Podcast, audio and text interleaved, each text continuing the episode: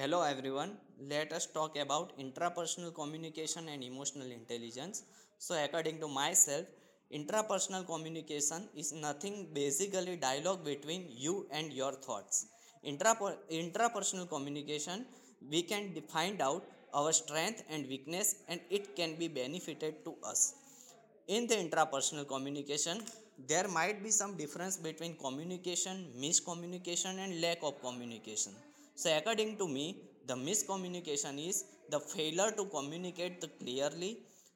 According to me, the lack of communication means it can create misunderstanding and it can create missed opportunities and conflicts.